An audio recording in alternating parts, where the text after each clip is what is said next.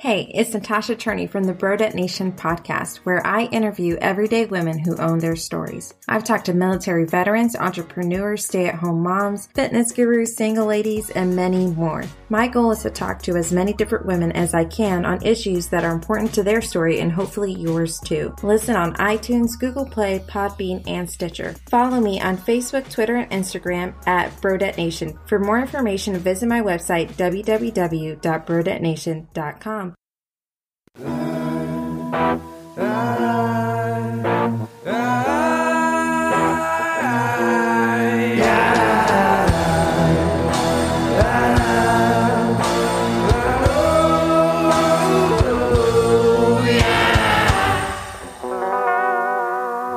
spooky.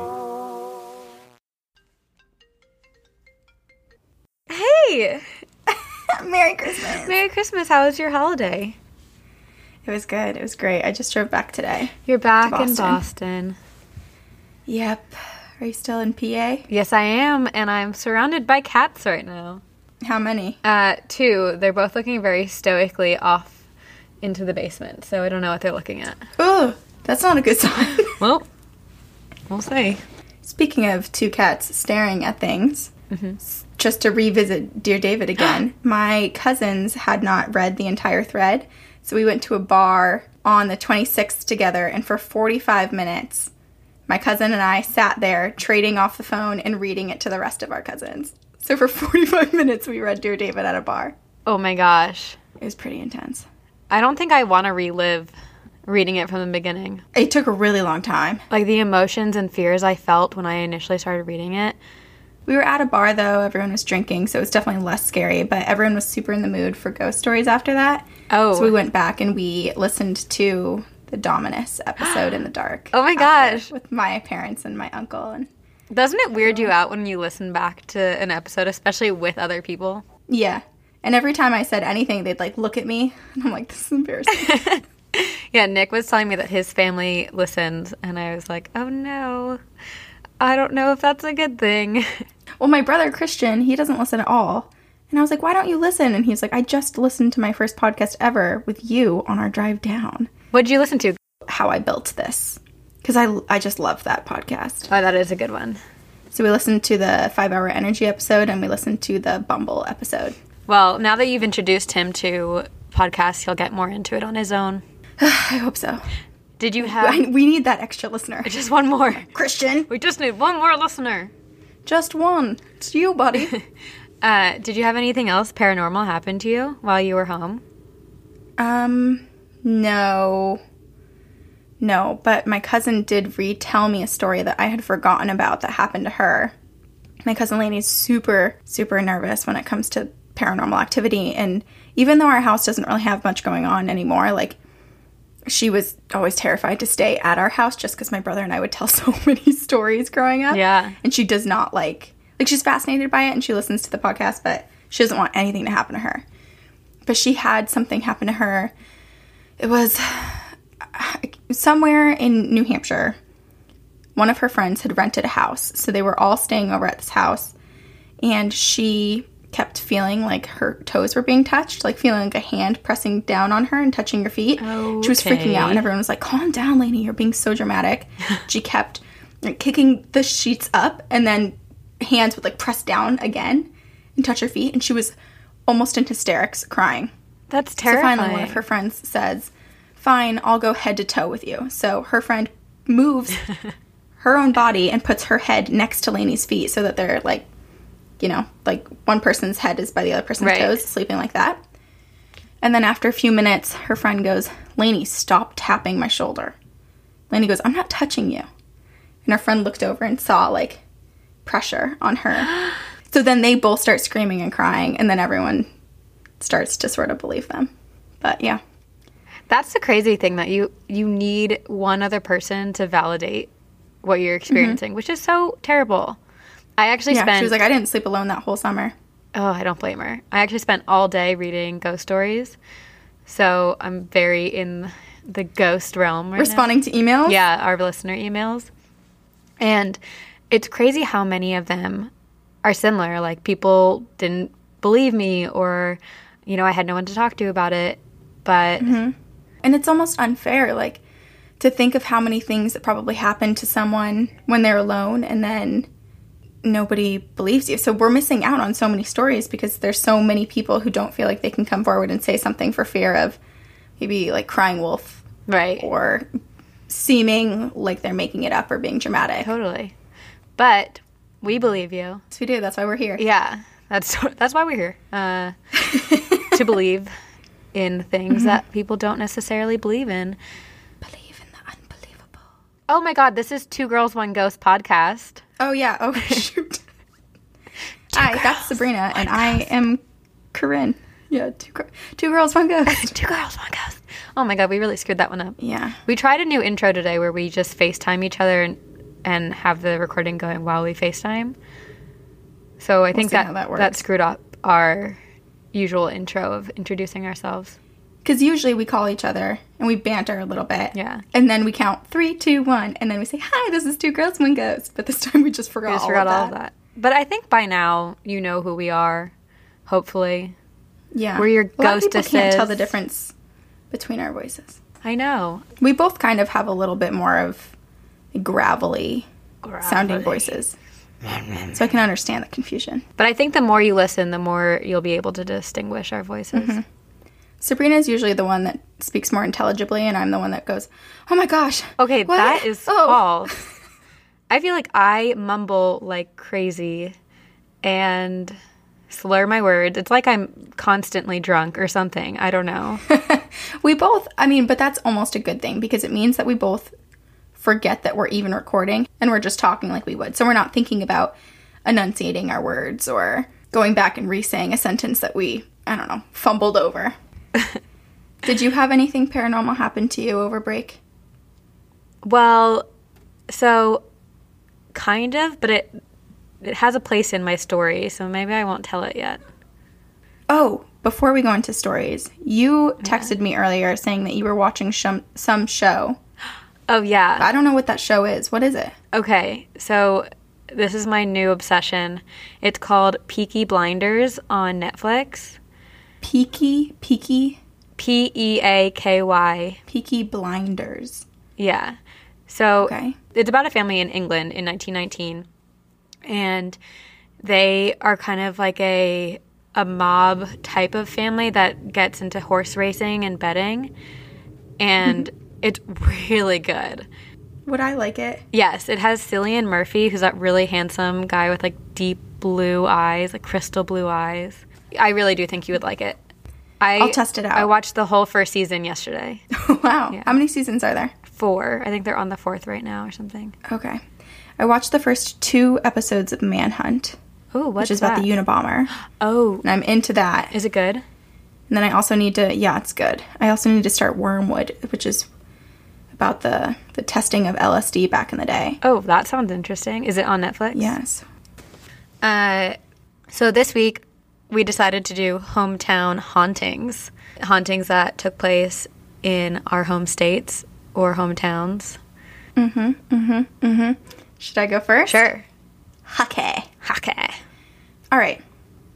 So, as everyone knows who has listened to this, I'm from Vermont. So, I chose to do Burlington, Vermont, which is where I'm from. And Burlington is one of the most haunted spots in Vermont. Wow. And maybe arguably in the US. There's a lot going on there. Wait, it's it's funny because one of the things I looked up says the exact same thing, and I was wondering how many places claim to be the most haunted place in the U.S.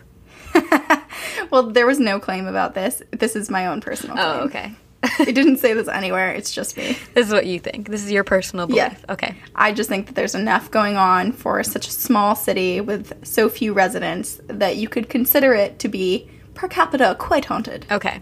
So University of Vermont spreads across most of Burlington and houses many, many spirits. I did not choose to do UVM, but if you want to look at all the hauntings, University of Vermont, look it up. Road workers also sometimes find human remains when doing road work What? left over from the War of 1812. Wow. And other people claim that there are shadows that roam the streets at night that they will see. Tall, lurking shadows. So, that's just to set it up. The Burlington's quite haunted. There's a bunch of different spirits there.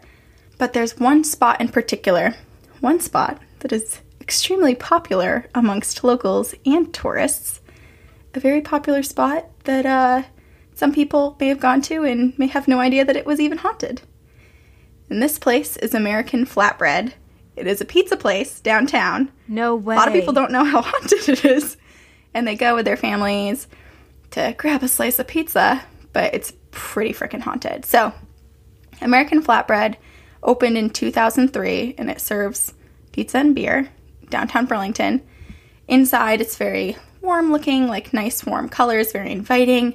Smell of pizza, your friends, your family. It's a really nice, fun spot. But the wait staff that works there experience a different story. Oh my god. So, one of the stories behind this haunting is that for the two decades before it was called American Flatbread, it was a restaurant known as Carbur's Restaurant. And there was a man who worked in the restaurant. Supposedly, he was a cook. And one night after his shift ended, he shot himself in the head in the basement of the restaurant, ultimately killing himself. oh my gosh. The bullet went through his head and into the wall, leaving a hole that you can still see today. There's no real evidence that this happened, but this is the story Wait, behind it. the hole is still in the restaurant wall. supposedly there is a mark of a bullet in one of the um, walls in the basement. I can't remember what show it was, but there's a show where this person's opening a restaurant and they put like a bullet hole in the column purposefully and they're like it adds character to like make up a myth and legend about the place. Maybe it was based on American Flatbread. Maybe. So Tracy Howards, she's the manager of American Flatbread, and Tracy said that the ghost is inactive at the moment, but there was a whole host of paranormal activity that occurred during the two years after it initially opened, after it changed management from Carbur's restaurant to Flatbread, American Flatbread. She said that there was a wreath hanging over the fireplace that flew across the room. She said it didn't just fall, it like was thrown with force across the room to like give a sign. What kind of sign are you giving when you're throwing something across the room? It's a temper tantrum if I've ever heard of mm-hmm. one. Well, it was not happy, I guess, with what was happening. Right. So the wreath was thrown from the fireplace across the room. Doors would be held shut from the other side to not let the person out. So you would try to like open the door and it would feel like someone else is holding it shut from the other side. Wow. And Tracy said that she felt a very strong presence while she was alone in the restaurant late at night, in a presence that really irked her, like really scared her. She said that she's been in the restaurant alone at night quite a few more times and no longer feels that lurking presence, but when she did, it was terrifying. The manager who worked at Carbur's in the early 1980s before it transitioned transitioned into American Flatbread didn't experience any paranormal activity, which is why the tale of the employee's suicide is a popular one because that would have happened at Carbur's, Right. which is why there was no- nothing before and only stuff after. I need to breathe. I'm like literally not breathing. You're running out of air by the end of each sentence. The basement, which is where the kitchen and the kegs are located, is a hot spot for paranormal activity. Plates have flown off the counters, glasses have shattered, cups have been stacked in formations on the counters. So this one is one of the waitresses had just put all the cups away and she turned back around and in like the 2 seconds she had been turned away from the cups, they were all put back out and stacked in like a pyramid. I wonder if that means something. Like, is that a demonic symbol or something? Ooh, like Illuminati Yeah. triangle. Maybe. I don't know. I don't know. Sudden temperature changes occur frequently. There are disembodied footsteps. Phantom voices can be heard when no one is around. And you're probably thinking, like, oh, okay, these things are more typical paranormal activity sort of stuff, like just things getting moved around, things dropping, getting thrown. But what is upsetting and what I think is quite frightening is that the spirit that lurks in American flatbread does not like women at all, has a huge dislike of females. Rude. Yeah. So he would not like us. No. No, I'm never going back there. Waitresses have felt cold wind lifting up their skirts, and doors will slam, and female employees will be locked in the basement's walk in cooler. That is a that is my nightmare. Yes. Oh my God. Can you imagine? Like a dark, cold freezer, and you're being locked in there. That's terrifying. I actually like especially in a basement There's a room in my basement that I go into, and I have to like close the door every time I go in because the cats can't go in. And I'm terrified every time I close the door that I won't be able to get out. It's like not. I wanted to say that's an irrational fear, but it's like not because it's Yeah, the basement. right. You have to it be of the basement. It could happen. It happened Have- to these women. Ever happened to you? Like, have you ever been trapped in a room? Um, by my sister, but like Nothing paranormal. nothing paranormal. I mean, Just your sister, who you said was the yeah, it depends on yeah. Who knows where my sister was at that at that time? Okay. It got so bad that management, for a while, had instructed waitresses not to go into the basement for fear that they would be targeted by the ghost. Oh, And when the God. restaurant had changed management to the new manager, so to Tracy, who currently owns it or manages it, um, she had been locked in the basement, although there was no lock on the door. So feeling like someone was holding it shut from the other side. Oh God. People also report feeling very uneasy in the bathroom as well, so not just the basement. Those are like the two places that I feel like typically are very active. The bathroom, which you want the most privacy, and then the basement where you like don't want to be. The one the place you Yeah. want spend the least It makes me wonder if it's because those places are typically not places where you go in groups. It's more like, oh, I have to go grab something, or oh, I'll be right Oh, back. interesting. Like you're alone. So maybe it's more vulnerable. Ew. You're easier to prey on. So ghosts are way too smart. So while the story of the man committing suicide is one of the most popular theories, there's another story that may explain this haunting. The basement of American Flatbread is actually connected to other old buildings in Burlington via an underground tunnel system. These tunnels are left over from the Prohibition era, and rum runners used to use these tunnels, including the one that leads to American Flatbread. That is so cool. It's so cool. It's so cool, but it's also really creepy. Yeah. So, a little backstory on that. Between the 1790s and 1820s, this guy named Gideon King controlled most of Lake Champlain. And Lake Champlain, for people that don't know the geography of tiny little New England, Lake Champlain divides New York and Vermont. It's just this like thin lake that runs up the state and it goes into Canada as well. So Gideon King owned about 40% of the ships that monopolized Lake Champlain and also a lot of the land as well. And Thomas Jefferson enacted the Embargo Act of 1807, which hindered Gideon King's business. So he was like, okay, well, I'm going to take this shit underground. So that's why the tunnels were really built to aid in his rum trade and whatever else he was trading. And these tunnels are now closed off, but it's possible that spirits of the rum runners who once snuck around these tunnels have stayed underground, forever reliving their trade routes and their drunken escapades. And this theory may be the correct one because it's almost as if we've gotten confirmation of the story from the ghost himself. What? So there is a woman, her name is Thea Lewis. She owns Queen City Ghost Walk and she's the author of Ghosts and Legends of Lake Champlain. And so she does ghost tours in Burlington. And one of the spots that they stop is American Flatbread. And usually she was telling the story like, oh, one of the cooks like shot himself and mm-hmm. now he haunts American Flatbread. But on one of the tours, she switched up the story and was like, well, also, it could be a rum runner.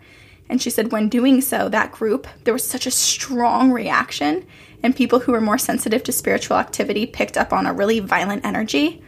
One girl on the tour had a seizure, another woman fainted, and a man felt like he was having a heart attack. So, out of all the group, significant things happened to Yeah. three people. That's not a coincidence. No. And like people were picking up on something happening. That doesn't happen like all No. at once. That's crazy. Right. For three people to go down. And for the people who are more open to be like, I feel real negative vibes here. I like that you call it go down. Three people went down. They go, Hit the floor. So, uh, Lewis said that she still tells the rum runner theory on the tour groups, on the ghost walks, but she makes sure to do it further up the street and not right in front of American Flatbread because she doesn't want to provoke the spirit there. Oh my gosh. That is my hometown haunting, Burlington, Vermont, American Flatbread Wow. Pizza. It's just maybe a two minute walk away from Church Street, which is the main shopping location. So if you're there, go check it out. Grab a slice. I've also heard before because it's one of it's just like a popular place downtown. So a lot of times people like the newspapers or blogs or whatever will write about the haunting or do something. And I have heard that people have gone into American Flatbread before asking to like set a set a seat for the ghost, like a, a place setting or like Oh my god. other things to try to encourage the Provoke ghost it. to come out. But Two things. Mm-hmm. One, I wonder if when Thea Lewis was telling the Rum Runner story, the reaction that came from the ghost was the owner of the old restaurant who was like trying to say, No, it's not that theory, it's me. Don't you ever forget it. but the owner of the old restaurant is still alive. Or sorry, the the guy who killed himself. Oh, oh, like how dare you Yeah. switch the story and try to give Yeah. credit to someone else? Yeah. Like I'll hurt you if you do this again. I wonder. I really don't know, and it's kind of a confusing one because so it was Carbur's restaurant, Right. For like the twenty I think it was like 1985 or something that it opened. So how would we not have record of someone shooting himself in the basement? That's true. That yeah, that's more like recent. that wasn't that long ago. Yeah. So maybe they just did put that bullet hole there for character. Maybe it would make sense too with the underground tunnels. Mm-hmm. Since most of the activities in the basement and not really as much upstairs, it it kind of goes again with the theory of the tunnels of everything being downstairs, everything Right, connected, underground. everything. Yeah. and kind of more an aggressive an aggressive spirit because when you think i mean not that i can say anything about suicide it's such a sensitive topic Yeah. but you don't typically think of someone who commits suicide in an act that solely is to take their own life versus committing some heinous crime and then taking their own life after. Right. If they're just taking their own life, you don't think of that as being such a like aggressive soul, you Right. know. You think of someone it's more I would think Like- maybe like sadness and hurt Yeah.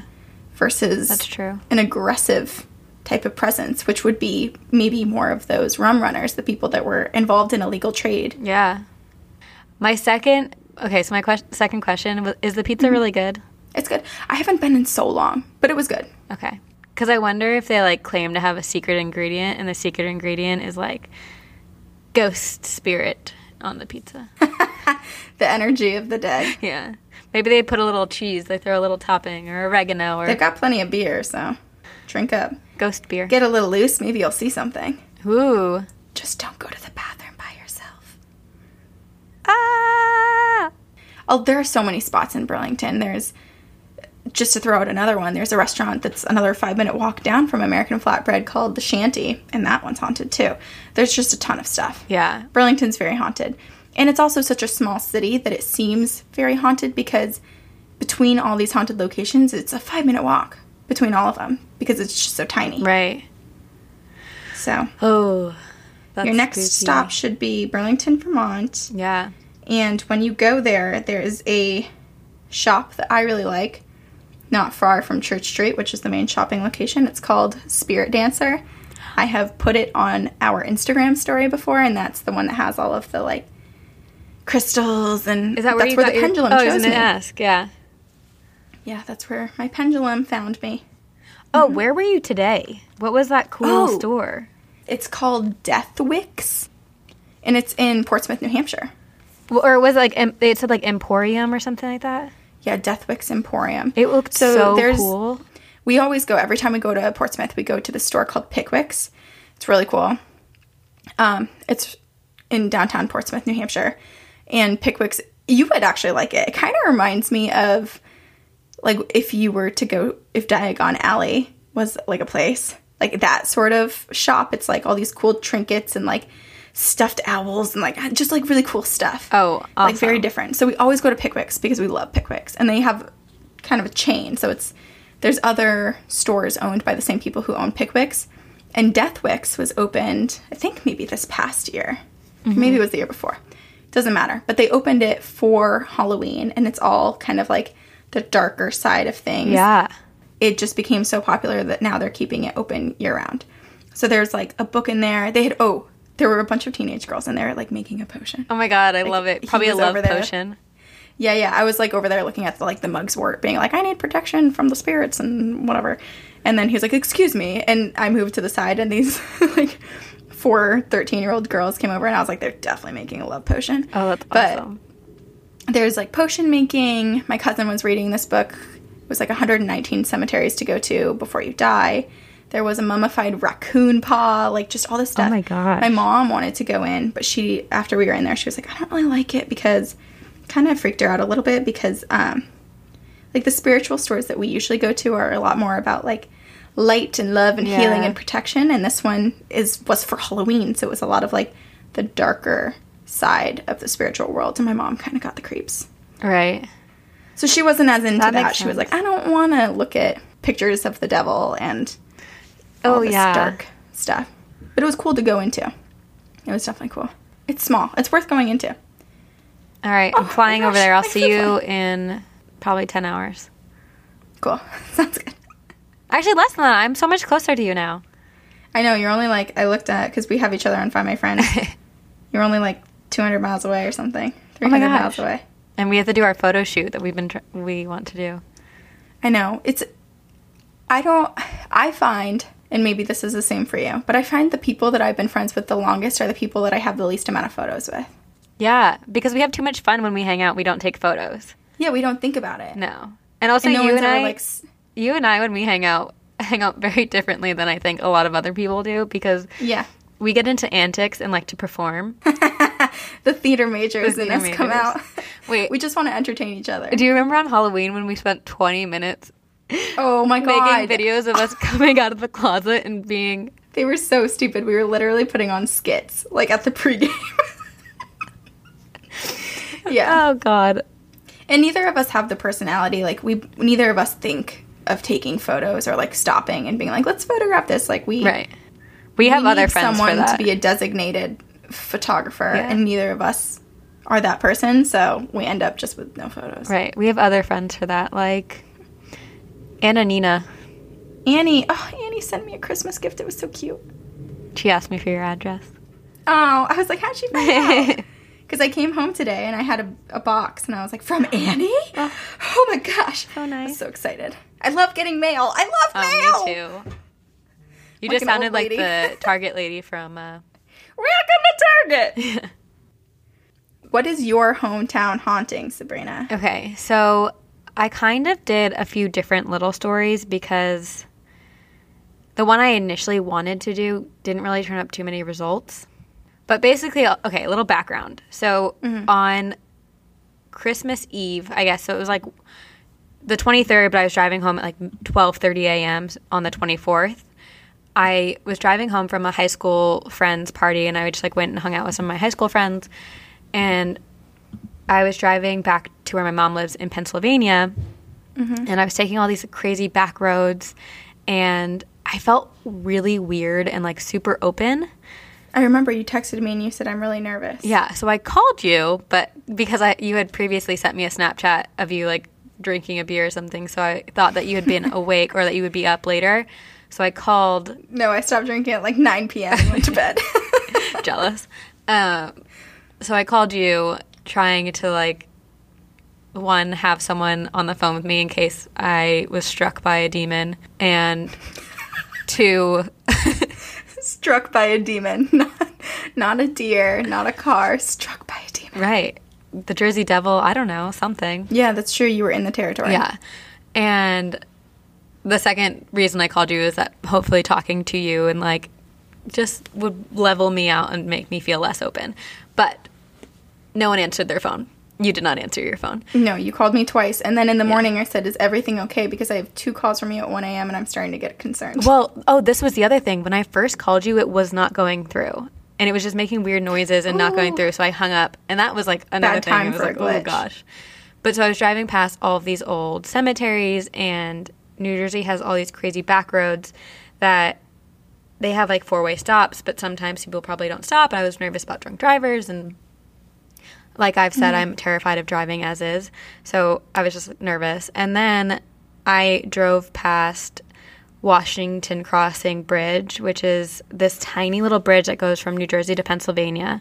And it's super skinny, but it goes over the Delaware River right where Washing- George Washington crossed the river to win, like to basically set the course to winning the Revolutionary War. So Oh, wow. When I got home and I was okay, I was like, oh, I'm really curious if there are ghost sightings, which I'm sure there are because there are probably so many soldiers that have died there. Yeah. So I started with that and started looking that up, and there isn't a ton about it, but um, the Battle of Trenton was is one of the most famous battles fought in New Jersey, and like I said, it was often it's considered the turning point of the Revolution. Uh, it's the famous battle where on Christmas night of, ni- of 1776, General George Washington and his small army crossed the Delaware River and surprised the British and Hessian troops. And there's a graveyard in the park as a memorial for all the unknown soldiers who died in December of 1776. Um, most of them who died due to like the cold. It was freezing cold. When they crossed the river, it was sleeting, raining, the wind was crazy. I think the whole journey across the river and the Battle of Trenton took over six hours. Wow. Yeah. Wow. Uh, and so th- this graveyard, all of the stones are unmarked because they don't know the names of any of the soldiers who died there. Um, there's only one one of them that is marked, and it's for James Moore. That's the only one that's identified. So there's this little town on the side where George Washington started before they crossed, and a lot of the small business owners have claimed to see soldiers in uniform just wandering late at night or along the premises of the buildings that have been there for years and years. It kind of sounds That's scary because Yeah. it's like you know it's a ghost. Right. If there's someone in old and army uniform, like that's not just someone walking down the street. Well, they do do. Uh, they reenact the crossing of the Del- Delaware River every Christmas.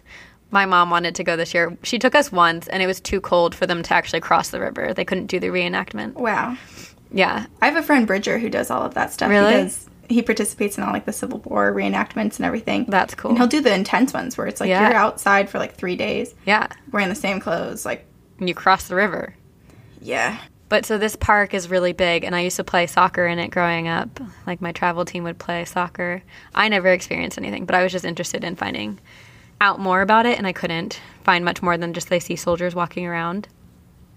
So then, uh, I also did Gravity Hill, which is a really okay. They they're all over New Jersey, and they're these things known as gravity hills, where basically you stop at a certain area, and you will move uphill, even though you're like slanted downhill.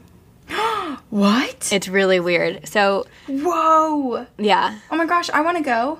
So there, this one that I'm talking about is in Hopewell, where I grew up.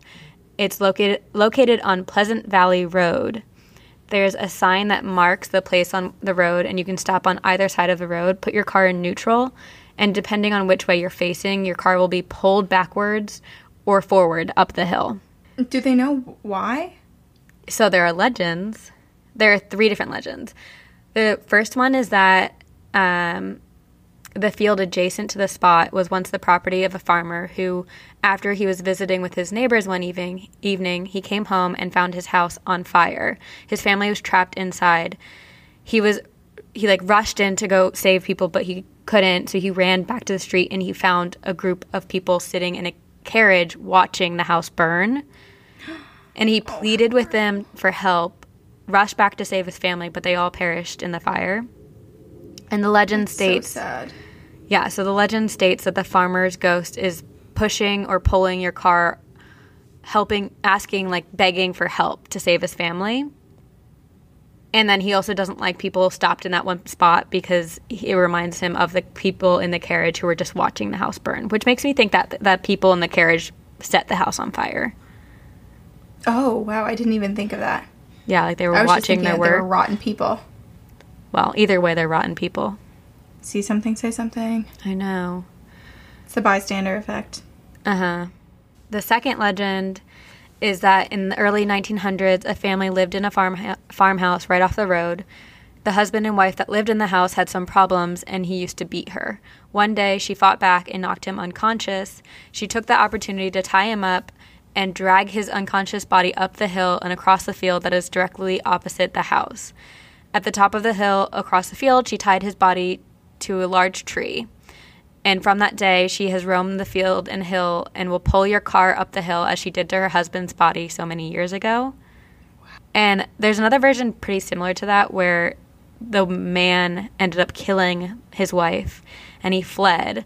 But when the woman died, her spirit gra- like was trying to pull his car back up the hill from leaving. Oh my god. Ooh. Ghost hands. Yeah. Okay, and then the last story I did, which is really exciting and like crazy to me. Uh, hi- there's this man named Antoine Leblanc. He is Leblanc. from France, and he came to New York in 1833. When he got, when he traveled back down, or when he traveled to New Jersey, he ended up taking an unpaid job in return for a place to live in the basement of the Sayre family. And the family wasn't that great to him. Uh, the father was Samuel Sayre, or the husband was Samuel Sayre, the wife was Sarah Sayre, and they had a servant girl named Phoebe. They treated him poorly, and all three of them ordered Antoine around, and eventually he had enough of it and he violently murdered the family. Like he smashed their faces in with shovels. It reminds me of those two sisters. Do you remember that story? Oh. It was those two sisters who were like the maids, like slave maids basically for this family, and they went crazy and Yeah. like stabbed the eyes out of the woman and the Didn't the they kill in the themselves afterwards and like killed themselves on laying next to each other in bed or something? No, they were found in a back room, like hugging each other. Oh, um, that maybe that's what They it was. blamed it. Like at first, they thought that there was an intruder that came in and murdered the family, but then it turned out that it was them, and it was this whole thing about these sisters were really weird, and then they thought maybe that they had like a incestual relationship with each other. Just oh, so weird. quite strange. I can't remember their names, but I think that they were French. I yeah, that sounds familiar. Well, so he violently murdered them and he robbed them, which ended up being the reason he got caught because he left a trail of their belongings basically to where he was hiding. He was tried, convicted, and executed for the murders and hung publicly in front of the town, but that wasn't enough. So it said that his remains were split and a part are now a part of many family heirlooms throughout New Jersey. And that was really confusing at first, but so basically, after the hanging, his body was taken to a medical lab where his body was experimented on by scientists and they like tried to do experiment, experiments showing how the body can move with electrocution after death. They got his eyes to roll back in, into the back of his head and all this crazy stuff. Basically, like trying to create a Frankenstein's monster scenario. But then after that, they made a, uh, they cast his face into plaster and made a death mask. And then they cut his body up and took his skin off and turned it into wallets, purses, and lampshades like Ed Gein. Ed Gein. Mm-hmm. And this is 1833, so Who are these fucked up scientists? well, I mean, we say you it don't sometimes. take someone's skin. Right. That's not science. Fashioning it into a purse. Well, maybe he was just a kill. The scientist was like a crazy, creepy killer who just used his profession as an excuse. oh my god. But I wonder if this is how Ed That's Gein so got his inspiration. Like he must, maybe he read this story or heard this story because this was in 1800s. Or maybe Ed Gein is a reincarnation of this man. Oh my god! and he'll kill again. Oh my god! And that's why he was doing it to people. Yeah. Corinne, I think we're onto something. we need to find a cabin in the woods Okay. and we need to start researching patterns between serial killers and figure out if there's a trail of reincarnation oh stories that would fit these MOs. Do we have to be in a cabin in the woods? Yes. Okay. I have a bunch of thumbtacks and some string and I'm ready to go. Okay. I'm a little nervous about being isolated, but, But then we'll be even, our minds will be even clearer. We definitely won't go crazy at all. now I'm even more nervous to be isolated in a cabin alone with you. I'll bring my knife. We can hunt down the squirrels from outside.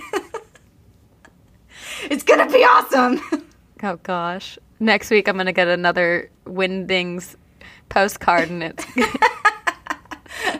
this one's gonna be much more obscure. yes. Okay.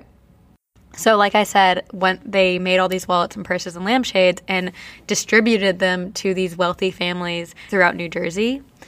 So my theory is that wherever these items are, there are hauntings and experience and people have experienced Antoine's ghost because there is one sighting or multiple sightings on Princeton University's campus. There's one where a young girl claims to have been pushed to the ground by Antoine's ghost who was hiding in the bushes on campus.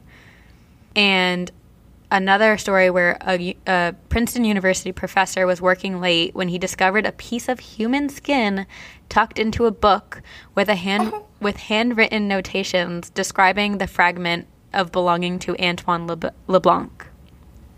Oh my god, I'm gonna throw up. I know. Oh, can you imagine?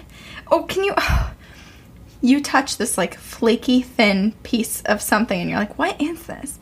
Moving it around on your fingers, and then finally you read it, and you realize it is a deceased, hardened piece of someone's skin that you have just rubbed your fingers all over, oh my god. maybe even smelled. Ew. That's quite disturbing. Very disturbing. But I think that could be the reason that Antoine's ghost haunts Princeton University. Uh, the Sayre house, where the family who he killed lived, has also uh, reported many sightings of Antoine and the Sayre family. So it was converted into a restaurant, which burned down, and then it, it tur- was turned into an inn in the 1970s. People have claimed to feel hands on their shoulders. The room that belonged to Phoebe is reported to always be cold, regardless of the heating devices that they bring into the room. Like, heat just does not work in that room. Wow.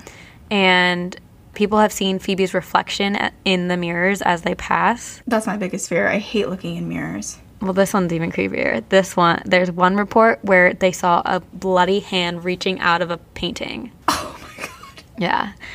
In the house? In the In the. Sayre house? Yeah. I think I've heard of the Sayre house before because it sounds super familiar. Really? It's possible. Waitresses report.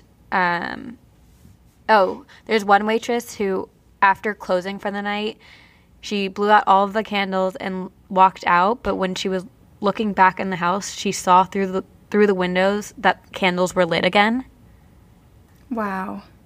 And in 1991, the restaurant changed hands and was named Society Hill.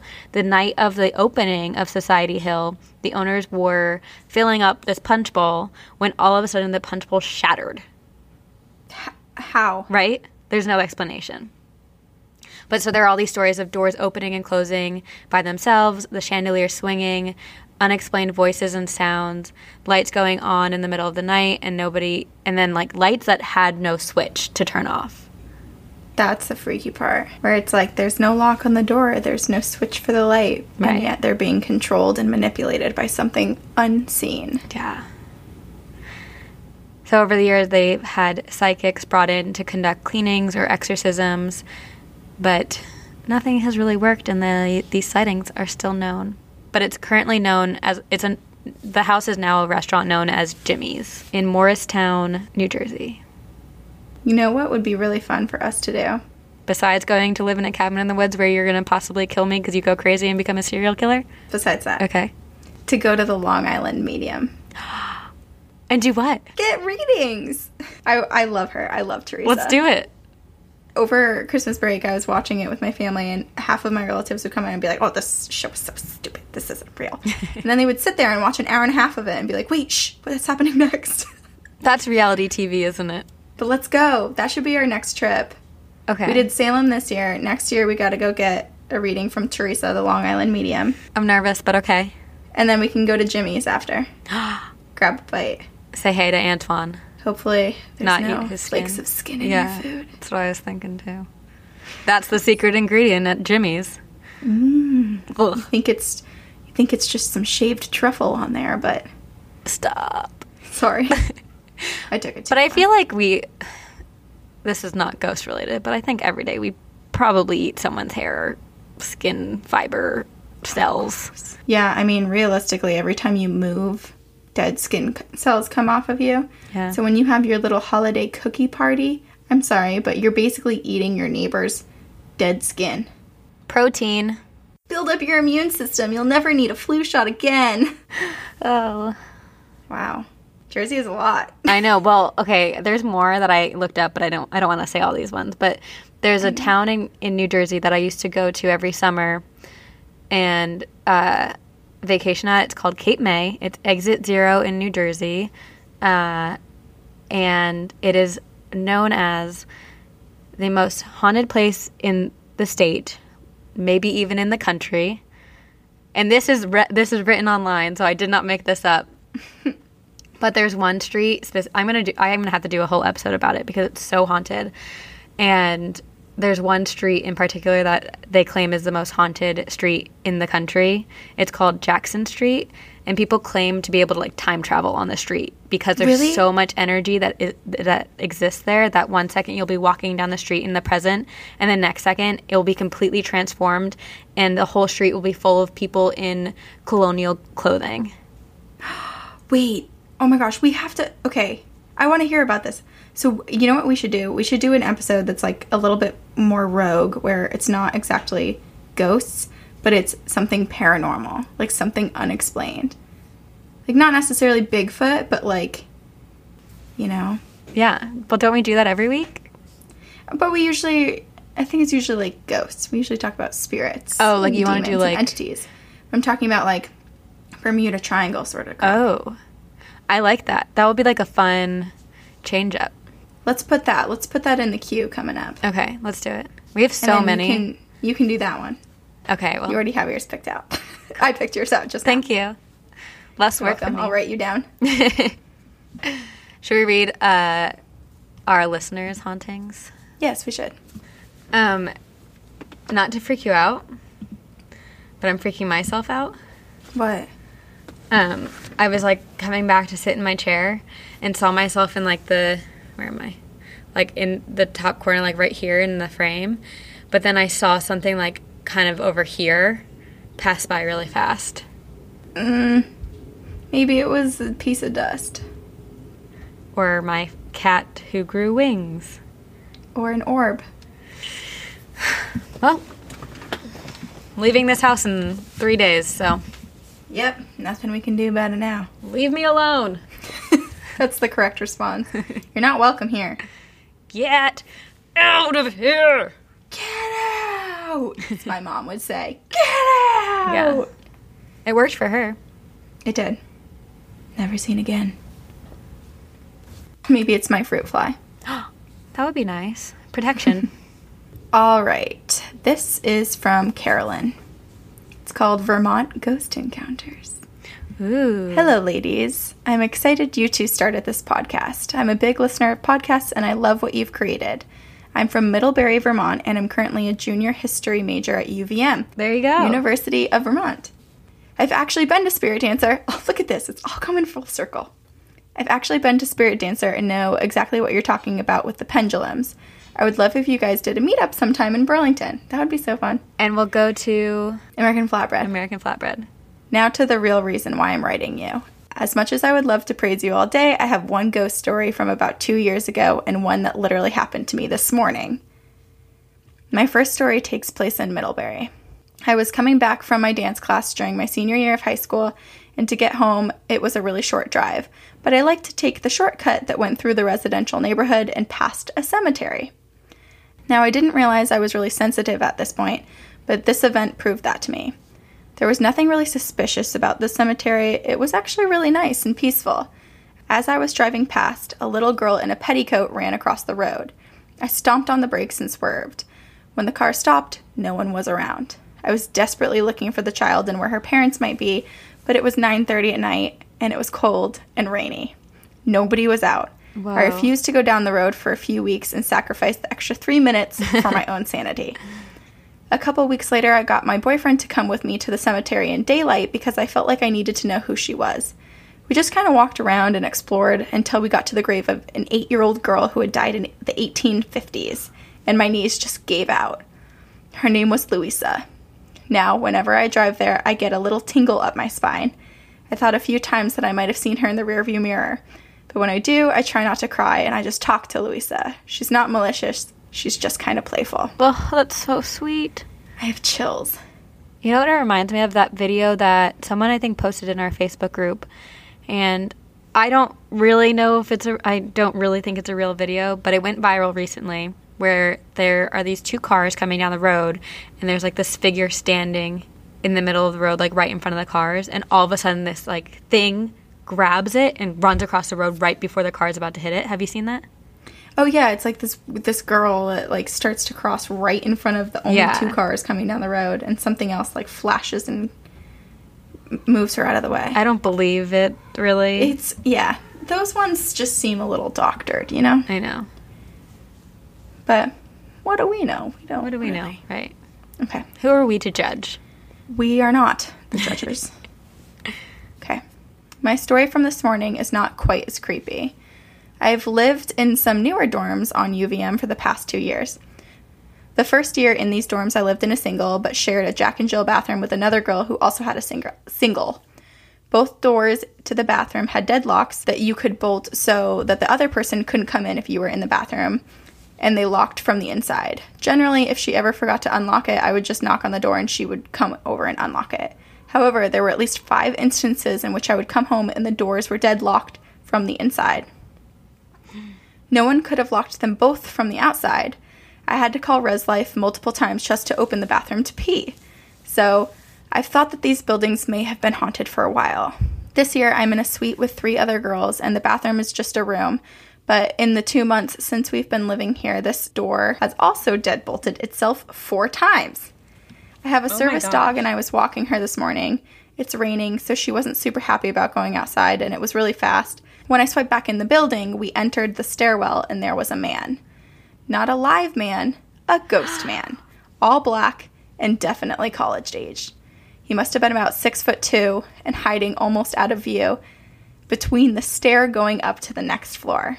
I didn't feel scared when I saw him, but he was definitely real. Oh my B, gosh. my doggo, went bolting up the stairs towards our room. I'm still trying to process this, but I also feel good that the ghost that seems to be following me doesn't feel evil, and that at least something has been confirmed in my mind. Keep up the good work, and thanks for letting me process to you my experiences. I know you will appreciate this as a fellow Vermonter, Corinne. I do. Mm-hmm. I hope I get to meet you guys someday, and I'll absolutely keep look- listening. Maybe Ghost Ship should be a fun podcast. We've had a couple legends here on Lake Champlain. Lots of love, Carolyn. Wow. I like it goes back to your story. Why do ghosts like bathrooms and locking bathroom doors so much? Yeah, it's so bizarre. Like, what is it? Is it because when you go to the bathroom, maybe your guard is down a bit? And so you create this Right. sort of energy portal that's more accessible, and so they have more power in those certain spots because, I don't know. But also like in this instance, Carolyn says that like it was often locked. She wasn't in it, right? no, her freshman year, she'd come home, and from both her single and her roommate single, it would be locked. So someone from the inside would lock it. Right. And then her current place, her current suite, it, it's locked like five different times. But it's not when she's in it, which is weird. Like why like what is the ghost doing in there? Maybe the ghost has private business they need to take care of inside Maybe it thinks it's one of the roommates and it just keeps moving with her. It's Oh, like, oh, wow. well, I'm getting ready right now, so I'm locking the bathroom. and then they can just go through the door so they forget to unlock it. Ghosts don't sound like the best roommates. They're not. Not ideal. Well, I don't know. We've had some people. There's one. I'll read it one one time. This one woman she emailed us and she had like the best ghost experience. It was basically like another mom, like a maid helping out. And I was Oh, like, that's "God, that cool. so nice. wow. Ghosts doing things. All right. Should I read mine? Mhm. Okay. So this is from Amber, and it says, "Warning: Do not read this while it is dark outside." Great. Great. It's 9 p.m. Definitely dark outside. okay. Hey, first of all, I found out about your podcast from someone I follow on Instagram, and I am hooked. I have listened to five episodes in the past three days, and I want to listen to more, but I really only am not scared by them if I listen to them in the car. So, car it is. it's funny how podcasts sometimes make you want to be in the car more. It's, it's almost like this little safe space. Yeah, yeah. Okay. I wanted to share a few stories I had. For some reason, I have experienced a lot of paranormal stuff in my life. I can tell if there's negative energy when I walk into a building, which I hate, but it is what it is. Yeah, that's scary. Okay, first story. I currently live in Virginia and I used to date someone who is from here, but his family is from Ohio. One December, we traveled to visit his family in Ohio at the house that is his mom, grandfather, great grandfather, etc. Grew, grew up in. Many family members have lived and died at this house. They usually board up the upstairs to, in quotes, keep the heat downstairs. I don't believe this reason. Yeah, no kidding. Oh, I forgot. This is creepy. Okay. So, no one usually stays upstairs because the master bedroom is downstairs. Because they were having guests, they opened up the upstairs. I have a bad bu- I had a bad vibe from this house the moment I stepped inside. The first full day we were there, my boyfriend was out hunting with his entirely entire family. I wanted to go, but he refused to let a woman go hunting. Can you tell why we broke up? Ugh. If he's afraid, if he doesn't want a woman to go hunting, that means that he sucks at hunting and he thinks that his masculinity will be threatened if she can shoot a gun better than he, mm-hmm. he can. So get over yourself. Ego issues. But I guarantee that has was brought down through his family and that's not just a him thing. All right, well, you don't want to marry into that family anyway. No. so. Good thing you got away. I was the only person in the entire house and was sitting on the couch. They didn't have a TV, so I was just browsing on my phone when a hat flew straight down the stairs and landed at the bottom. I ran out of the house. The day we were leaving, I was being a good house guest and cleaning the bedroom we stayed in. My boyfriend and his entire family was downstairs as I was making the bed upstairs. As I was making the bed, I saw a dark figure out of the corner of my eye. I looked up and it was gone. When I looked down again, I saw the figure again and looked up slowly to see a dark figure sit down on the bed. How did I know it was sitting down? I saw the indent on the bed I just made. Ooh, ooh. Clearly, I'm still freaking out about it. She said that in all caps, so that's very clear. I dropped the blanket from the bed, grabbed my shit, and made a run for it. I ended up actually eating it down the stairs, and the entire family looked at me, and his grandpa said, So, I guess you met my mom. What? Bye. No thank you. That's casual. Okay, that family is like strange. Yeah. Like, to lie about why you have a board up, like going upstairs, and then when And then someone to abandon her in there, to all go into the woods, and then admit to a dead woman being upstairs. Right. Like someone falling down the stairs doesn't exactly mean that you see a ghost. I mean, maybe in their tripped. house it does. Yeah. Yikes. Okay, so number two. In high school, I was super involved in choir. I'm from New Jersey. Did I hear that one of you from New Jersey also? I am. I'm from Vernon, where Mar- Mountain Creek Action Park is, which is a really cool uh, ski resort in the winter, and then during the summer, it's an awesome water park. Oh, that's sick. Yeah, it's really cool. So I was in an all Eastern choir my senior year of high school. During these conferences, accepted students stayed in quads in a hotel and then have re- rehearsals basically all day long until the concert a few day late- days later. I was lucky and had three of my best friends in the choir, so I roomed with them. We stayed at the Biltmore Hotel in Providence, Rhode Island, which was named America's number one most haunted hotel in 2000. As soon as I walked into the hotel, I felt a negative energy and leaned over my friend and whispered that I already didn't like it. We went upstairs to the ballroom to register for the choir.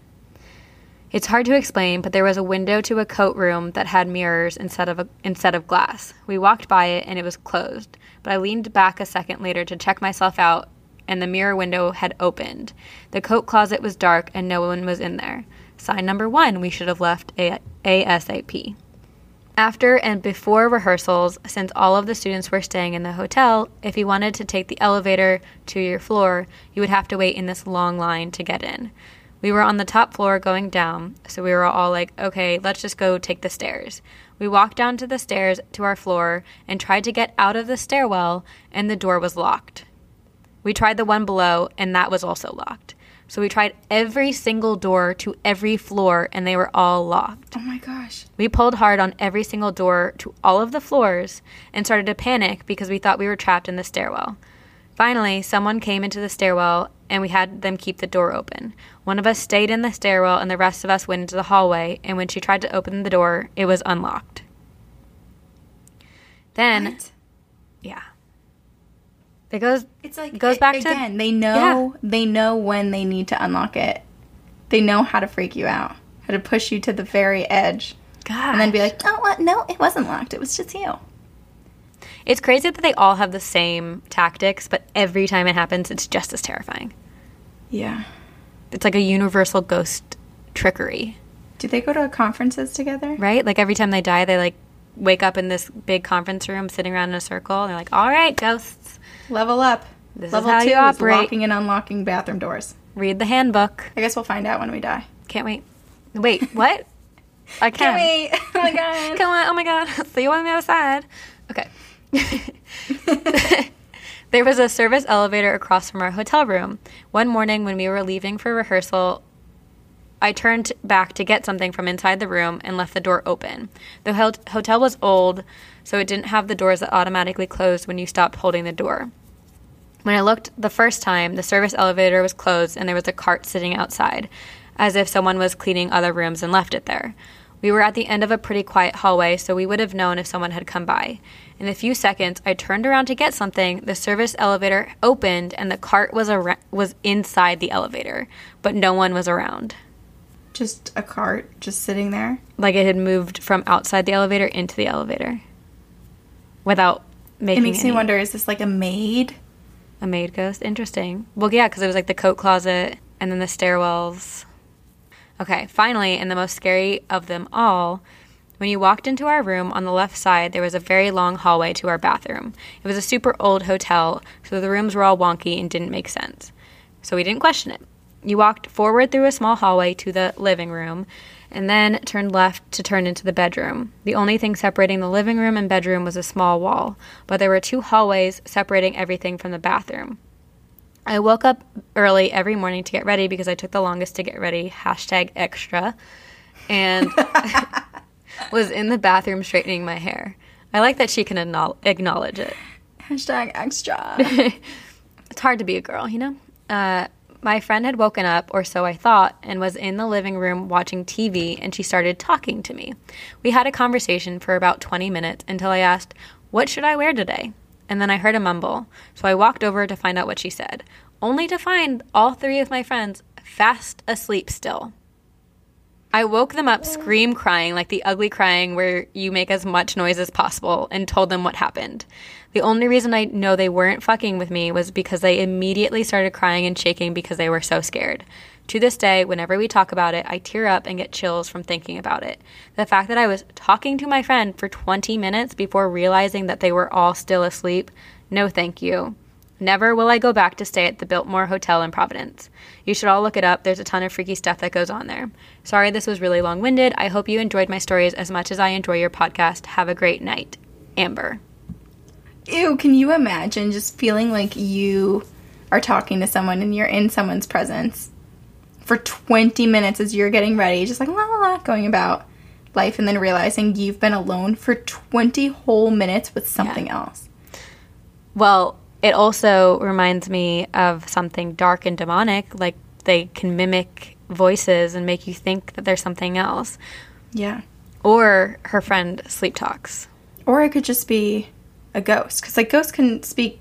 There are spirits that speak too. It doesn't necessarily mean that they're demonic. But you would know if it's your voice's friend, your friend's voice versus a random stranger ghost. Yeah, voice. the only thing I'm thinking is that since it is a mumble, maybe it's like it wasn't straight up me being like, "Oh my gosh, Sabrina, you should roll your sleeves. That would look better with that sweater." Like it's, you know, Yeah, but like, she "Ah." did say that they were talking for 20 minutes and then she went out to check when the response was a mumble. I guess that's true. That's true. I just don't want to believe it because I'm scared. Is Casey home? Yeah, she is. Okay, good. Wow, That's spooky. that's so spooky. These were good ones. Yeah, also our hometown. What kind of? Bless you. I almost just choked because I, as I breathed in, my hair went into my mouth and down my throat. Actually, earlier today I was eating a grape, and you know how they say like grape skins are the most dangerous food because people oh, choke Are in them. Yeah, like that you're not supposed to give kids grapes because of the skin and how easy it is to choke on them. such a like film; it could just well, go yeah. So esophagus. Tonight I was eating a grape. I've also recently had a terror, like huge fear of choking. I also almost choked at work. That might be why. But so I'm eating a grape and I feel the like skin going down the wrong pipe, but like I'm still chewing the grape. So I had to like reach back into my throat and pull the skin out of my throat. Oh, gross. But I'm still alive. Yeah, that's good. Ugh. I actually have a fear of eating cucumbers for that same reason because sliced cucumbers, one time it went down Oh. that like widthwise oh my gosh. and I couldn't breathe for like 30 seconds. Did you like choke it, cough it back up, or what? I th- yeah, I think I threw up. Ended up throwing Oh. And that saved me, but it was horrible. That's so lucky. Yeah. Lesson learned chew more, swallow less. Yeah. That's my it- new diet. Chew more, swallow less. Try not to die. Just chew and spit it back into a napkin. Yeah. I don't condone that. We do not condone that. Mama bird, baby bird. And then put it into a syringe and re eat it. You're mama birding, baby birding yourself. I'm lonely. I was cracking up. I know I already said this to you, but because someone asked on social media, they said, which one, who's who? Who's the one that has the cat and who's the one that has the boyfriend? And Sabrina was like, oh, I'm the one that has the cat and the boyfriend. and I was like, yeah, it's just me. I know I laughed at that because I was I like, I don't really know how to respond to that. Yeah. Who's the one that has Sabrina in their life? Corinne. I have a Sabrina. And a fruit fly.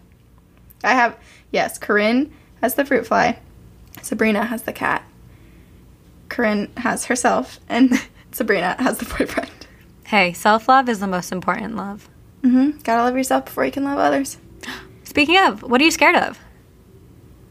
I'm like not really scared of anything right now. Okay. I feel like I don't really have anything that's that's pressing. I'm in a good spot right now. Well, that's great. Are you scared of anything besides choking on grapes? Probably. Let me think. I'm going to think of something. I do actually. I think this is something that just everyone fears. Whenever I separate from my family after we have like family time, when they're driving back to Vermont or wherever, I always, always, always get nervous about them traveling together Oh. in case anything would, were to happen. Are they home now, though? I think so. There are people who apparently, when they travel, Freya, our friend Freya. is it okay? I was saying, I, I thought it was separate someone. planes. Yeah, people take separate planes in case anything were to happen to Mm-hmm. one plane. Yeah, you split the family up just in case. Which my mom is a big, big advocate of like if one of us goes down, we all go down. Right. But like I I feel like I'm more of the split people up sort of thing. Here's my question to that, though. Are you, by splitting up, are you increasing the chances and the odds of something happening? I don't know what the statistics are on that. You Me might neither. be. Me neither. But apparently, you're safer in a plane than you are in a car, so You're never really safe anywhere.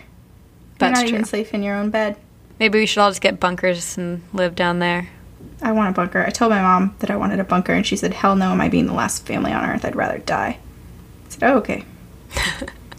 All right. I know, I kind of do feel that way. If you are the last people on Earth, do you just live out your life? Like, what do you do?" Have you seen the show Last Man on Earth? No.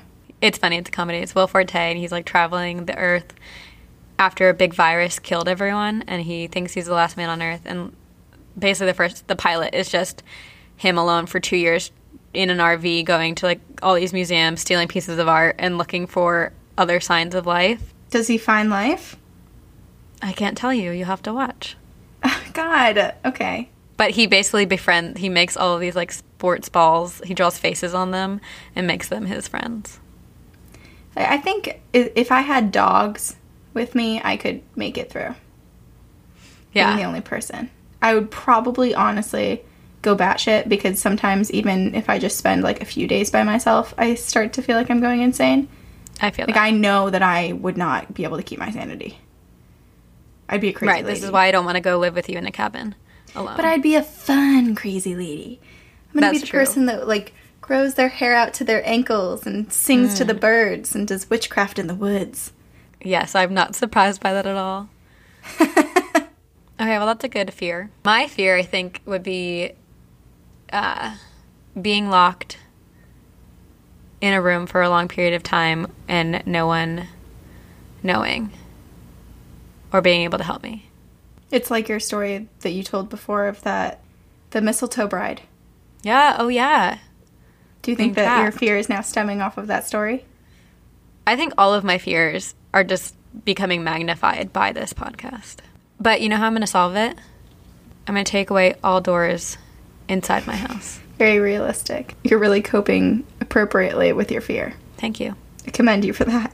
I'll face this in therapy. Sometimes you just got to push things away and then deal with them when they explode. But you can't, yeah. Except the opposite. Well, That's our show. Wait, the last What? thing. What? Do we want to decide on what our fans are called? Oh, yeah. Guys, we had an awesome recommendation from Cordelia, I like that name, Cordelia. and she suggested that all of our fans be called Fan Tums. I love it. So we are your ghostesses, and you guys are our phantoms. So now we finally have terminology for everyone who likes Yeah. the paranormal. The spooky, scary stuff that hides in your closet and under your bed. So, So if you're you. a phantom, you know what you should do? You should rate and review us on iTunes. And Tell all your friends about us. yeah, yeah. We have a Facebook group, private Facebook group. We have a Facebook page you can like. We have Instagram. We have Twitter. Um, that's all we have, right? yeah. We are in the the talks of merch, so hopefully in the next couple months Yeah. we'll have something together. We're working hard. We work We're d- really hard for you guys. We're we're trying to do some stuff with the the couple weeks that we both have. Yeah. Myself a break from from school, and you are on hiatus. Yeah. So we're gonna try to get some stuff together that we've been talking about for a long time, but just never really pulling through. But we will. Yeah. We will. We have lots of ideas. We love mm-hmm. hearing your ideas too. So please share them with us and email us your ghost stories at two girls, one ghost podcast at gmail.com and let us read all your stories and get stuck in like a loophole of ghost stories and spooking ourselves out. Mm-hmm. We love it. And we will see you on, the, other, side.